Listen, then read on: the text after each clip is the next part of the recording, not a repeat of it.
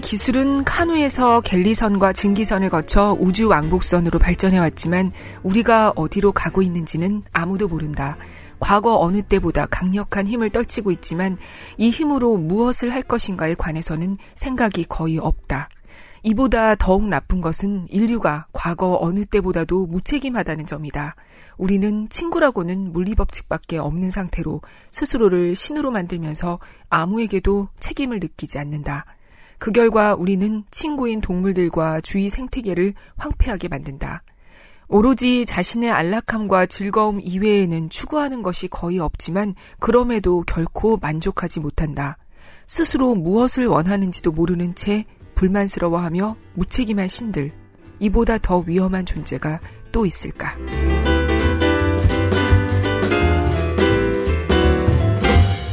골라듣는 뉴스룸의 일요일 책방 북적북적입니다. 저는 문화과학부 조지현 기자입니다. 방금 들으신 글은 사피엔스라는 책의 끝부분에 실린 후기 중에서 일부예요. 오늘 가져온 책은 바로 사피엔스인데요.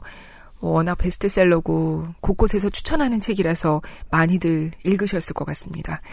제가 한번 들어보라고 아무리 말해도 북적북적을 전혀 듣지 않는 건 물론이고 책도 참 안 읽는 저희 남편이 지난해 마션에 이어서 올해 사피엔스를 읽는 걸 보고 어, 이 책이 잘 팔리긴 잘 팔리나 보다 싶더라고요. 이 책은 2011년에 이스라엘을 시작으로 세계 30개 언어로 출간됐고 한국에는 지난해 11월에 번역돼 나왔는데요. 나오자마자 큰 호응을 얻었고 올 봄에 이세돌 구단과 알파고의 대국에 이어서 얼마 전에는 저자인 유발 하라리 교수가 한국에 오면서 새로운 독자들이 계속 유입되고 있는 것 같습니다. 음, 이 책은 인류 전체의 역사를 다루고 있습니다. 한 권에. 거의 600페이지에 이르는 두꺼운 책이기는 하지만 7만 년 전 호모 사피엔스가 등장하는 시점부터 지금 현재까지를 쫙 훑어봐요. 그 긴 기간을.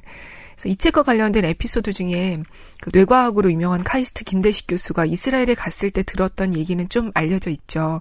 김 교수가 머리를 하러 미용실에 갔대요. 근데 미용사가 요즘 너무 재밌게 읽고 있는 책이 있다. 이렇게 소개를 했다네요. 그게 바로 사피엔스였다고 하더라고요. 이 말이 과언이 아닌 게요. 책이 굉장히 재밌어요. 그런데 문제가 워낙 방대한 내용을 담고 있다 보니까 제가 북적북적을 위해서 몇 페이지만 딱 뽑는 게 참 쉽지가 않고 또 이렇게 발췌해서 읽는 부분만으로 책의 분위기를 제대로 알기도 어렵지 않을까? 이런 우려가 들기도 합니다. 그렇다고 뭐 이걸 짧게 요약하는 것도 의미가 없고요. 그래서 몇 부분을 골라오긴 했지만 분명 제가 주말에 이걸 들으면서는 아 다른 부분을 읽을 거 그랬나 봐 할 것 같아요. 그래도 일단 소리내서 읽어보겠습니다. 낭독을 허락해주신 출판사 김형사 측에 감사드립니다.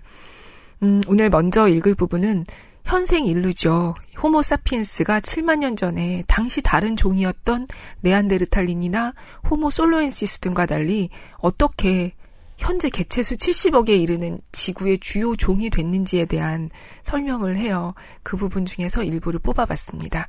저자는 이게 바로 우리 호모 사피엔스에게만 있는 고유한 언어 덕분이 아닐까 하고 추정을 해요. 들어보세요.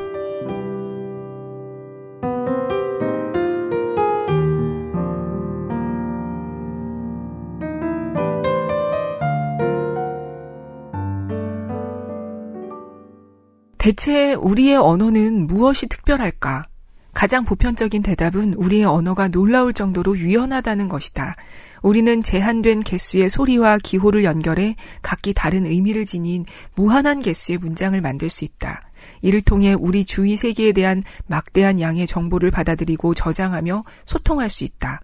녹색 원숭이도 동료들에게 조심해 사자야 라고 외칠 수 있지만 현대 여성은 친구에게 이렇게 말할 수 있다. 오늘 아침 강이 굽어지는 곳 부근에서 한 무리의 들소를 쫓는 사자 한 마리를 보았어. 이어서 그녀는 정확한 위치와 그곳까지 가는 여러 길들까지 묘사할 수 있다. 이 정보를 두고 그녀의 무리는 강에 접근해서 사자를 쫓아버리고 들소를 사냥할 것인지에 대해 머리를 맞대고 논의할 수도 있다.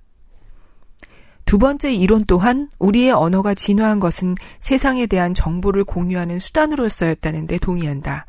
하지만 여기서는 전달할 가장 중요한 정보가 사자나 들소에 대한 것이 아니라 사람에 대한 것이다. 인간의 언어가 진화한 것은 소문을 이야기하고 수다를 떨기 위해서라는 것이다. 이 이론에 따르면 호모사피엔스는 무엇보다 사회적 동물이다. 사회적 협력은 우리의 생존과 번식에 핵심적 역할을 한다. 개별 남성이나 여성이 사자와 들소의 위치를 아는 것만으로는 충분치 않다. 그보다는 무리 내에 누가 누구를 미워하는지, 누가 누구와 잠자리를 같이 하는지, 누가 정직하고 누가 속이는지를 아는 것이 훨씬 더 중요하다. 4, 50명 정도의 사람들 사이에서 수시로 변해가는 관계를 저장하고 추적하는 데 필요한 정보의 양은 어마어마하다. 50명으로 구성된 무리에는 1225개의 1대1 관계가 있으며 이보다 복잡한 사회적 조합이 무수히 많이 존재한다. 모든 유인원은 이런 사회적 정보에 예리한 관심을 나타내지만 이들에게는 효율적으로 소문을 공유할 수단이 부족하다. 네안데르탈린과 원시 호모 사피엔스 역시 소문을 공유하는데 어려움을 겪었을 것이다. 뒷담화는 악의적인 능력이지만 많은 숫자가 모여 협동을 하려면 사실상 반드시 필요하다. 현대 사피엔스가 약 7만 년 전 획득한 능력은 이들로 하여금 몇 시간이고 계속해서 수다를 떨 수 있게 해주었다.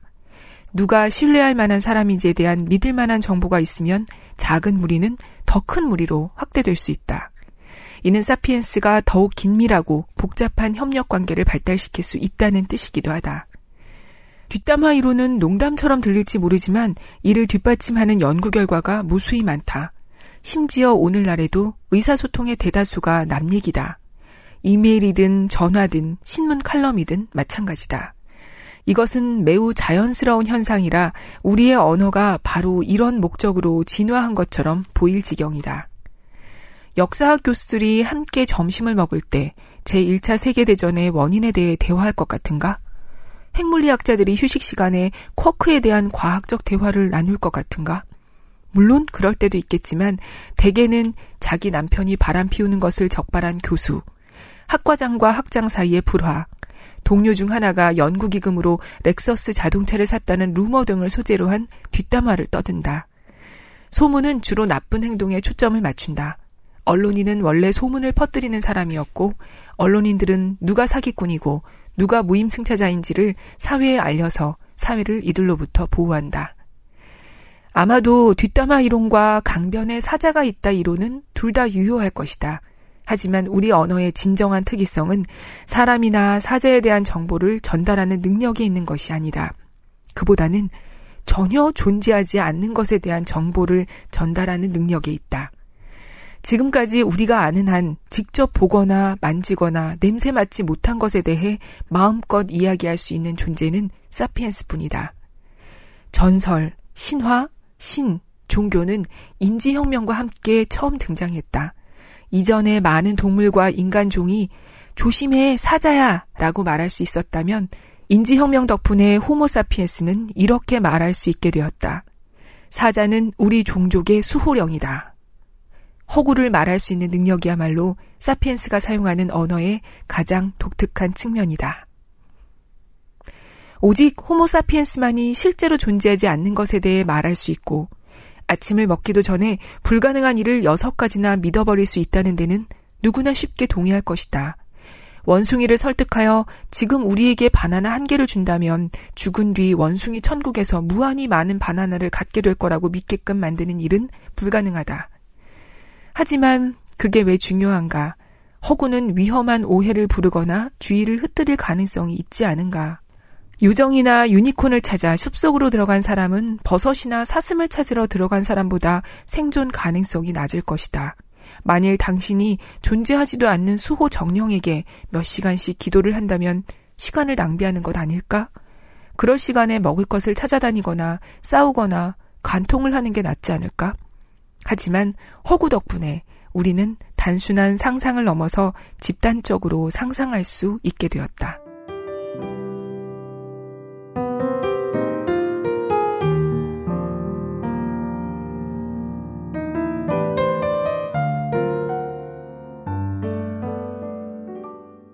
이렇게 해서 사피엔스는 허구를 만들어내게 된다고 저자인 유발 하라리는 설명해요. 이야기를 만들고 그 이야기를 남들이 믿게 만들고 아주 많은 숫자의 사람이 같은 생각, 같은 목표, 종교, 이데올로기를 공유하게 된다고 설명합니다. 그리고 저는 이 부분도 굉장히 흥미로웠는데요. 우리가 고대의 인간에 대해서 사실 아는 게 뭐가 있지? 라는 의문이에요. 일부를 읽어볼게요.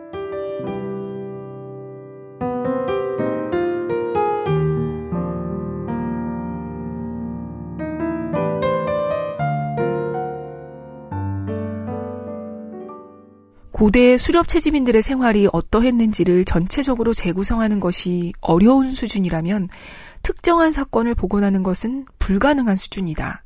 사피엔스의 한 무리가 네안데르탈린이 이미 살고 있는 계곡에 처음 도착했다고 치자 그때부터 여러 해에 걸쳐 숨막히는 역사의 드라마가 펼쳐졌을 것이다.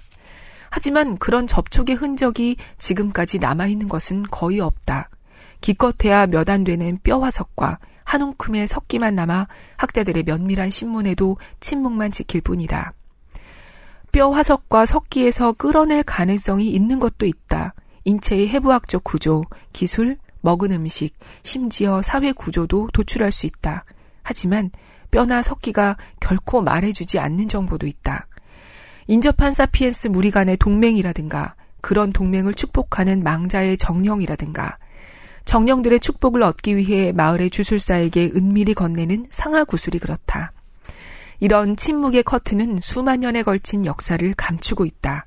그 오랜 세월 동안 전쟁과 혁명, 열광적인 종교운동, 심원한 철학이론, 빼어난 예술작품이 있었을 가능성이 크다. 어쩌면 수렵 채집인들에게는 온 세상을 정복한 그들만의 나폴레옹이 있어서 룩셈부르크 절반 크기의 제국을 통치했을지 모른다.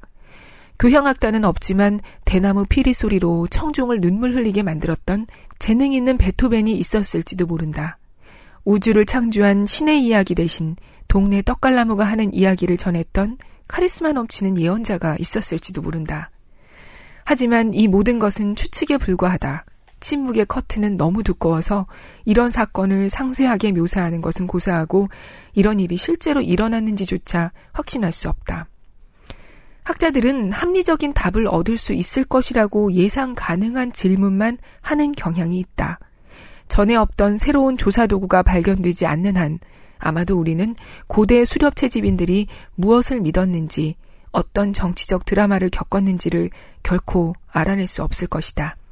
하지만 답을 얻을 수 없는 질문을 하는 것은 매우 중요하다. 그렇지 않으면 우리는 인류 역사의 6만 7만 년을 그 시기에 살았던 인류는 중요한 일이라고는 전혀 하지 않았다는 핑계로 일축하고 싶어질 수 있다. 하지만 사실 그들은 중요한 일을 많이 행했다. 특히 그들은 대부분의 사람들이 인식하는 것보다 주변 세계를 크게 바꿔놓았다.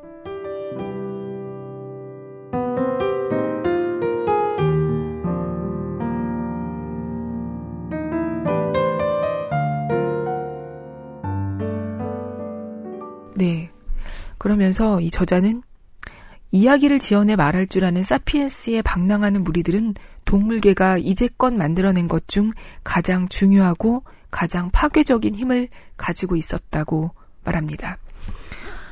이 책은 크게 인지, 방금 들으신 인지혁명, 그리고 농업혁명, 과학혁명 등을 사피엔스가 큰 변화를 겪는 어떤 큰 분기점으로 다루고 있는데요. 이번에는 농업혁명 중에서 일부를 읽어보려고 해요. 이 챕터의 제목은 역사상 최대의 사기예요. 대체 뭐가 역사상 최대의 사기라는 걸까요?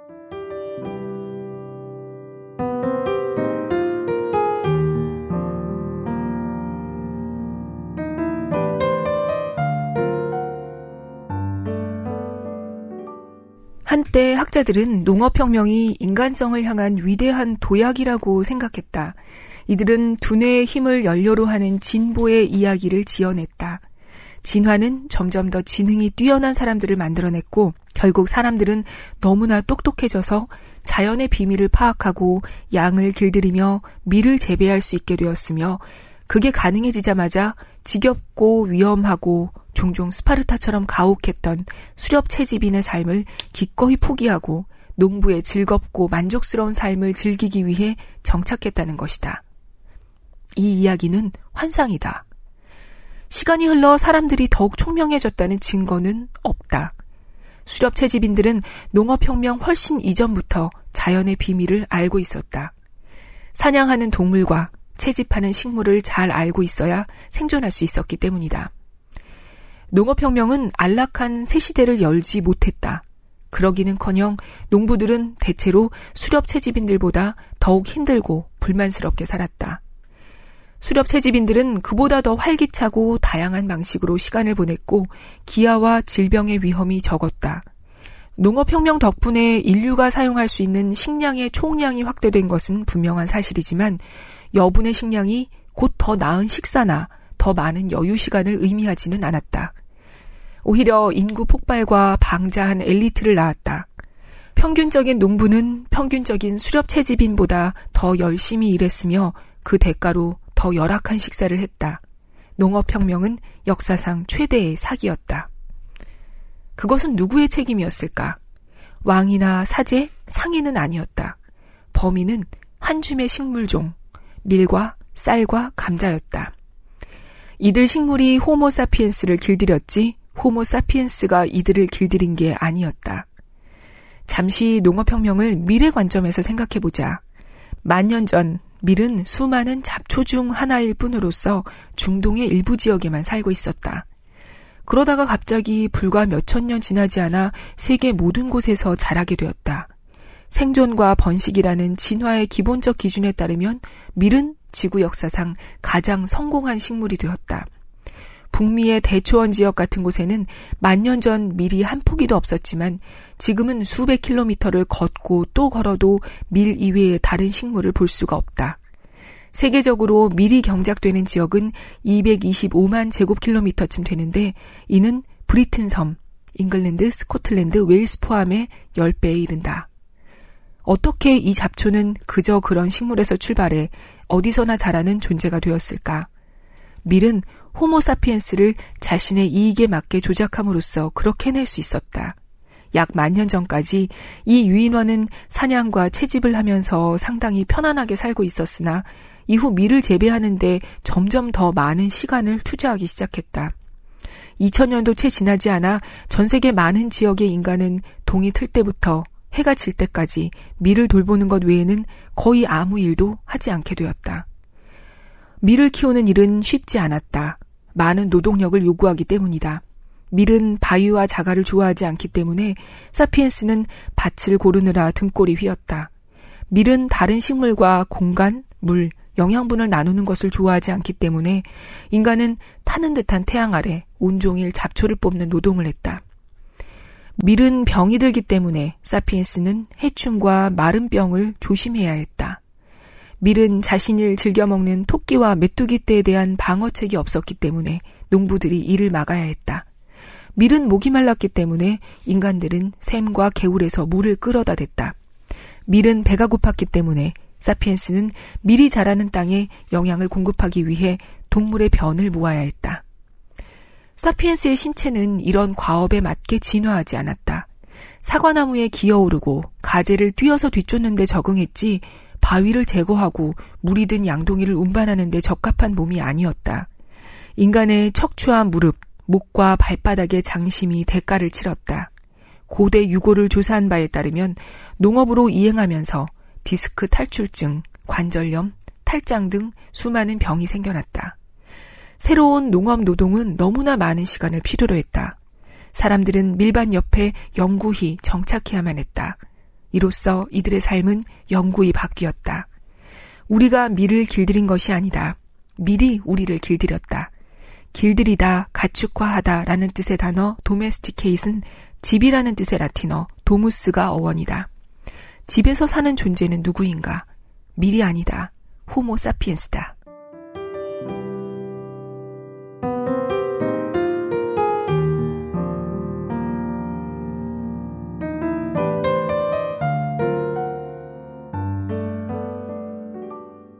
네, 재밌죠. 저자는 이 챕터를 이렇게 마무리해요.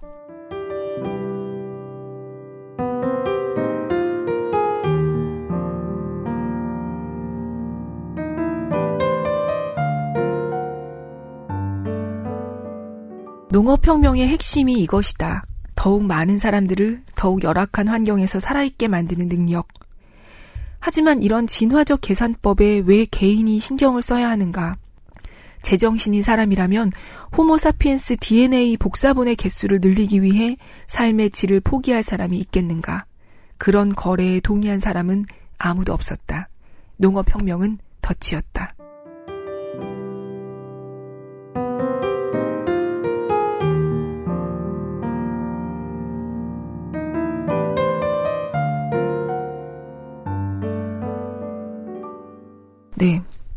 인간의 개체수는 늘어났지만 이게 우리에게 덫이었다고 저자가 말하고 있습니다. 이 농업혁명으로 곡식으로 쓰이는 식물뿐만 아니라 뭐 가축, 동물들에게도 사피엔스는 엄청난 영향, 그들의 입장에서 보면 만행을 저지르게 되죠. 그리고 이 농업혁명은 이어서 조금 전에도 잠깐 언급됐듯이 지배자와 엘리트, 그리고 종교 와 사회제도 등의 이야기로 이어집니다. 다 연결돼 있으니까요. 이 중에서 아주 짧게만 읽어볼게요.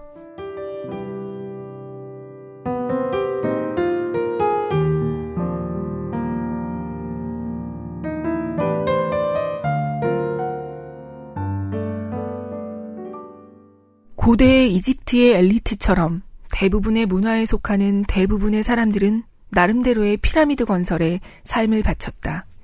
문화에 따라 피라미드의 이름과 형태와 크기가 달라질 뿐이다. 피라미드는 수영장과 늘 푸른 잔디밭이 딸린 교회의 작은 집일 수도 있고 전망이 끝내주는 고급 맨션 꼭대기층일 수도 있다. 애초에 우리로 하여금 그 피라미드를 욕망하도록 만든 신화 자체를 의심하는 사람은 드물다.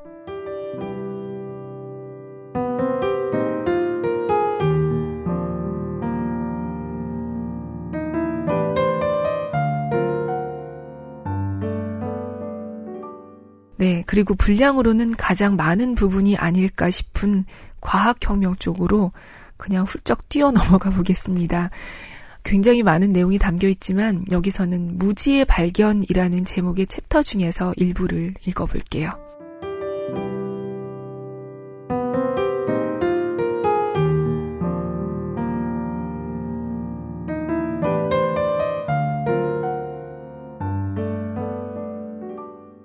기원 후 천년 어느 스페인 농부가 잠이 들어 500년 후에 깨어난다고 하자 그는 콜럼버스가 이끄는 니냐호, 핀타호, 산타마리아호의 선원들이 내는 시끄러운 소리 때문에 깼다.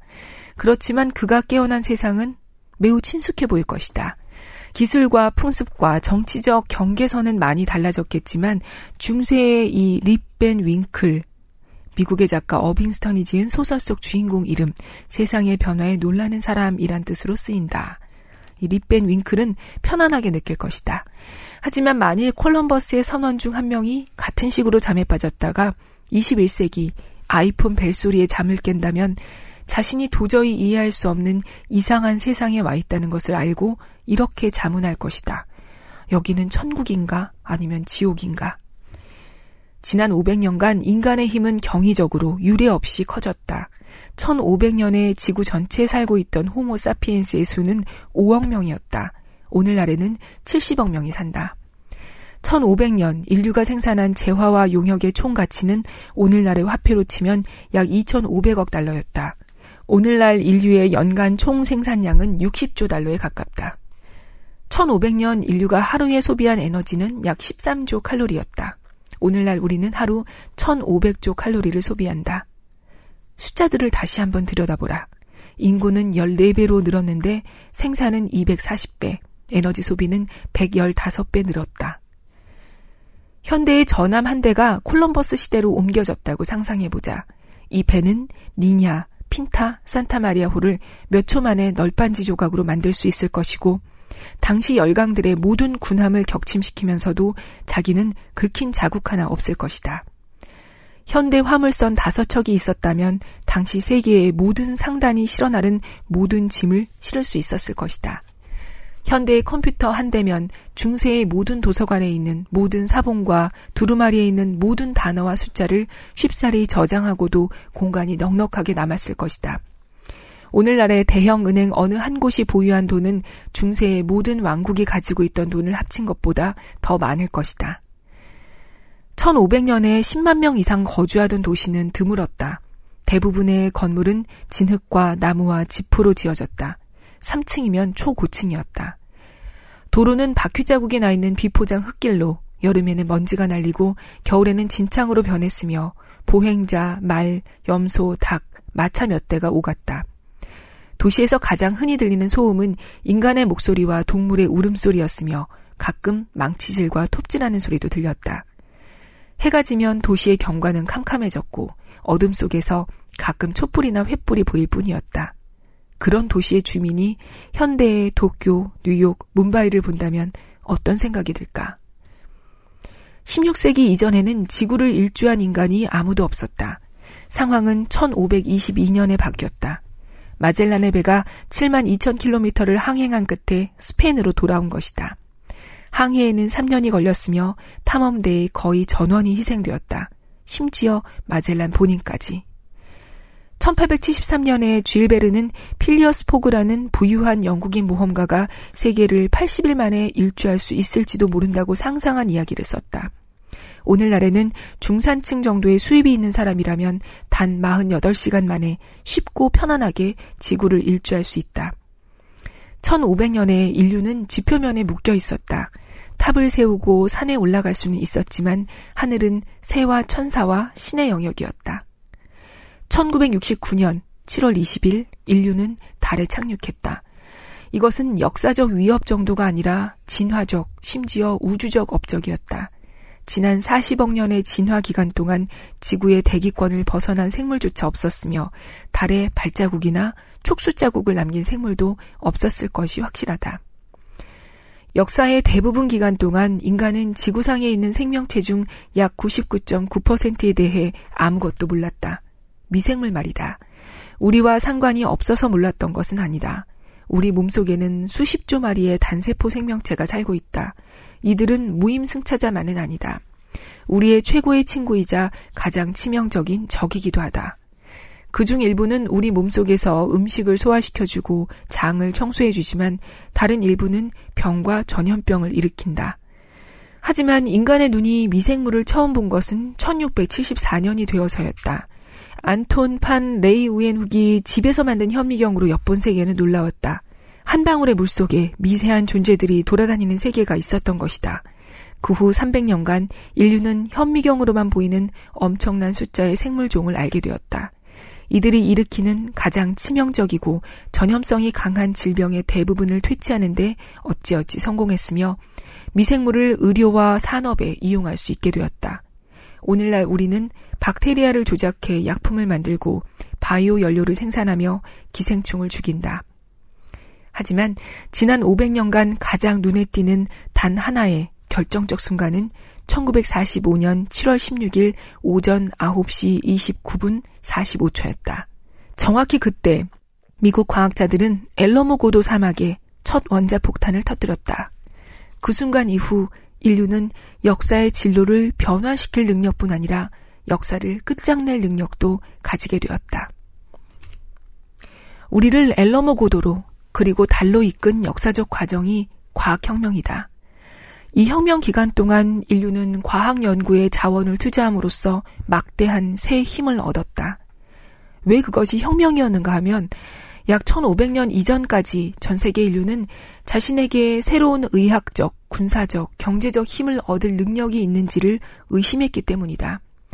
당시 정부와 부유한 후원자들이 교육과 학문에 자금을 제공하기는 했지만 그 목적은 새로운 능력을 획득하기 위해서가 아니라 이미 존재하는 능력을 얻기 위함이었다. 근세 이전의 전형적인 지배자는 사제와 철학자, 시인에게 돈을 주면서 이들이 자신의 지배를 정당화하고 사회 질서를 유지하기를 기대했지 이들에게 새 의약품을 발견하거나 신무기를 발명하거나 경제 성장을 촉진하라고 주문하지 않았다.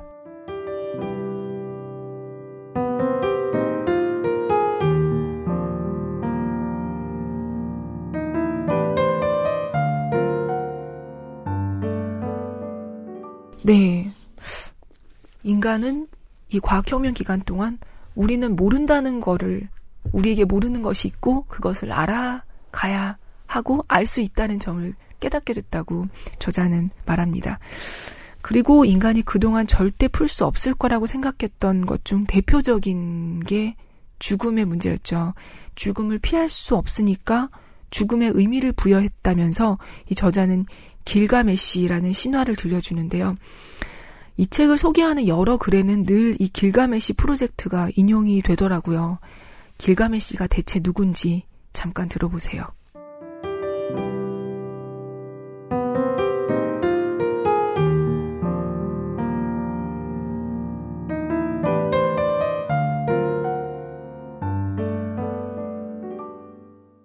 우리에게 전해진 가장 오래된 고대 신화, 즉 고대 수메르의 길가메시 신화가 다루는 주제도 이것이다. 그 주인공인 우르크의 왕 길가메시는 세상에서 가장 힘세고 유능한 남자로 전투에 나가면 누구에게든 승리를 거두었다. 어느 날 가장 친한 친구 엔키두가 죽었다. 길가메시는 친구의 시신 옆에 앉아서 오래오래 관찰했고 마침내 친구의 콧구멍에서 벌레 한 마리가 떨어지는 것을 보았다. 그 순간 길가메시는 끔찍한 공포에 사로잡혔고 자신은 결코 죽지 않겠다고 결심했다. 죽음을 물리칠 방법을 어떻게든 찾아내어야 했다. 그는 우주의 끝을 향해 여행을 떠났다. 사자를 죽이고 전갈 사람과 싸우며 저승을 향해 나아갔다. 그곳에서 그는 죽음의 강 뱃사공인 우르샤나비의 배를 움직이는 신비한 돌로 된 것들을 부숴버린 뒤 최초의 홍수에서 살아남은 최후의 생존자 우투나피시템을 발견했다. 하지만 길가메시의 원정은 실패로 끝났다. 그는 죽음을 받아들여야 하는 존재로서 빈손으로 고향에 돌아왔다. 하지만 새로운 지혜의 한 토막이 그와 함께했다. 그는 깨달았다. 신들은 인간을 창조할 때 죽음을 필연적 숙명으로 정했으며 인간은 그 숙명과 함께 사는 법을 배워야 한다는 것을.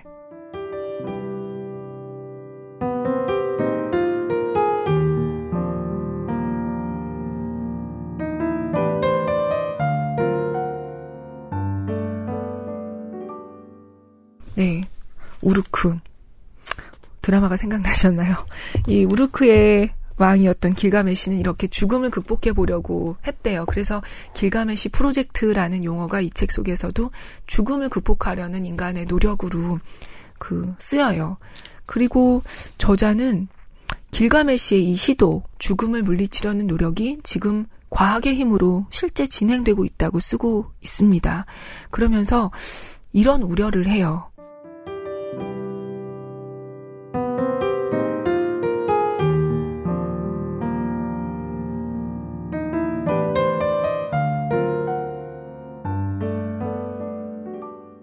하지만 의학 지식의 진보에 따라 새로운 윤리적 난제가 대두될 것이다. 윤리학자와 법률 전문가들은 벌써 DNA 프라이버시라는 난제를 붙들고 씨름하고 있다. 보험회사가 우리의 DNA 검사 자료를 요구한 뒤 그 속에서 무모한 행동을 하게 만드는 유전적 성향을 발견할 경우 보험료를 인상할 수 있을까?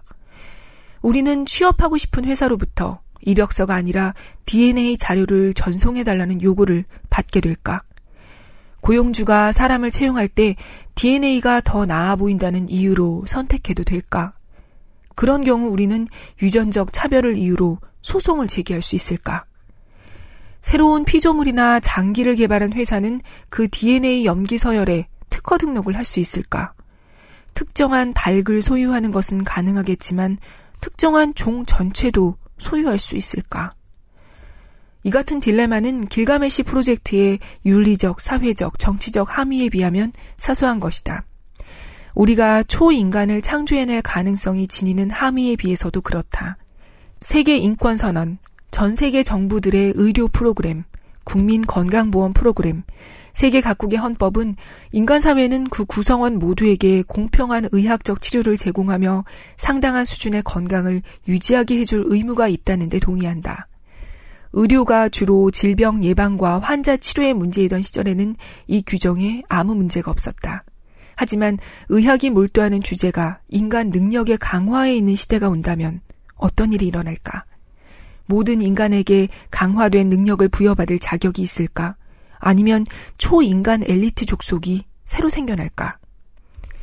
현대는 역사상 처음으로 모든 인간이 기본적으로 평등하다는 사실을 인정한 시대이며 사람들은 이 사실을 자랑스러워한다. 하지만 우리는 이제 역사상 유례 없는 불평등을 창조할 만반의 태세를 갖추고 있다. 역사를 통틀어 언제나 상류계급은 자신들이 하류계급보다 똑똑하고 강건하며 전반적으로 우수하다는 주장을 펼쳤다. 이들은 언제나 스스로를 속였다. 사실 가난한 농부에게서 태어난 아기의 지능은 황태자의 그것과 다를 바가 없다. 하지만 이제 새로운 의학적 능력의 도움을 받는다면 상류 계층의 허세가 머지않아 객관적 현실이 될지도 모른다.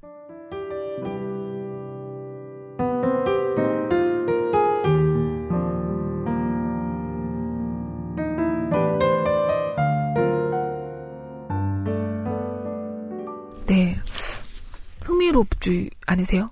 아닌가요? 책 전체가 다 흥미로워요. 어, 일부밖에 못 읽어서 안타까운데요. 저자는 이 많은 이야기를 하면서 이런 질문을 던져요. 우리가 진짜 과거보다 더 행복해졌느냐고 묻습니다.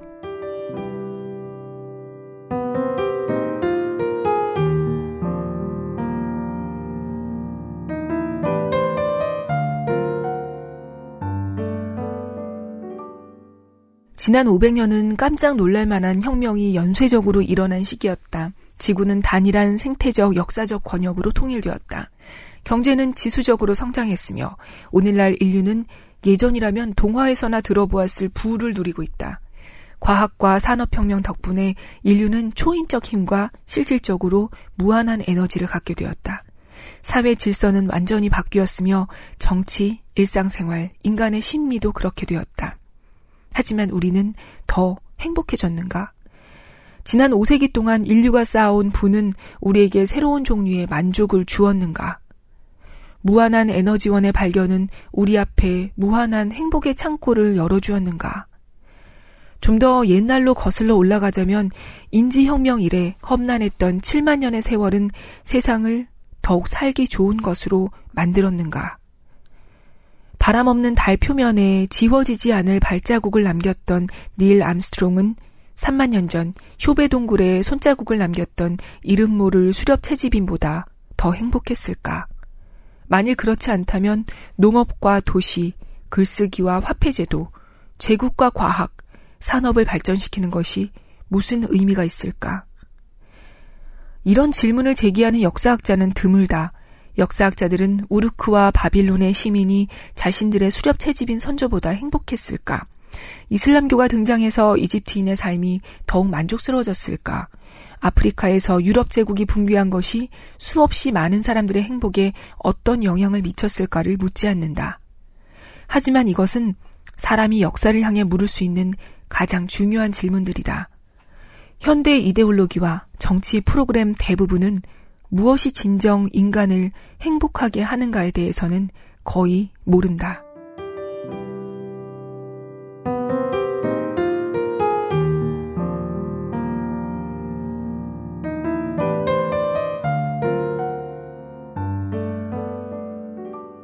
네. 우리는 지금 분명 어떤 갈림길에 서 있는 거겠죠. 이 긴 관점에서 보자면 이 갈림길에서 어떤 길로 들어서고 있는 걸까요? 저자는 오늘날은 매해가 혁명적이다. 뭐 서른 살밖에 안 된 사람도 내가 어렸을 때는 세상이 지금과 완전히 달랐어 라고 말할 수 있다라고 했는데요. 몇 십 년 지나고 보면 2016년은 어떤 시기로 규정될지 궁금하고 또 걱정이 되기도 합니다. 오늘 읽은 부분은 이 책의 정말 일부에 불과해요. 그래서 앞서도 말씀드렸듯이 참 아쉬운데요. 이 책이 딸기 하나라면 제가 읽은 부분은 딸기 고기 씨앗 하나 정도 분량을 읽은 것 같습니다. 그래서 늘 북적북적의 마무리는 이 책은 직접 읽으시는 게 좋겠습니다. 라고 해왔지만 오늘 이 책, 사피엔스 역시 직접 꼭 읽어보시라고 권하고 싶어요. 강력 추천. 어, 고등학생은 물론이고요. 중학교 3학년 정도라면 읽을 수 있을 것 같습니다. 그러니까 온 가족이 읽을 수 있는 책이고요. 사실 몇 년 안에 어린이용 책도 나올 것 같아요. 유발 하라리가 지난번 기자회견에서 이 사피엔스를 한 10살, 11살 정도 어린이들이 읽을 수 있도록 준비하고 있다고 말했거든요. 이것도 기대가 됩니다. 어린이라고 빅 히스토리를 몰라도 된다는 건 아니니까요. 어, 그리고 벌써 다음 주가 6월이네요. 저는 이 5월이 조영남 씨 그림 파문을 비롯해서 여러 가지로 굉장히 정신이 없었는데요. 6월엔 좀 정신을 차리고 건강도 챙기고 싶습니다. 오늘도 들어주셔서 고맙습니다. 다음 주에 뵐게요.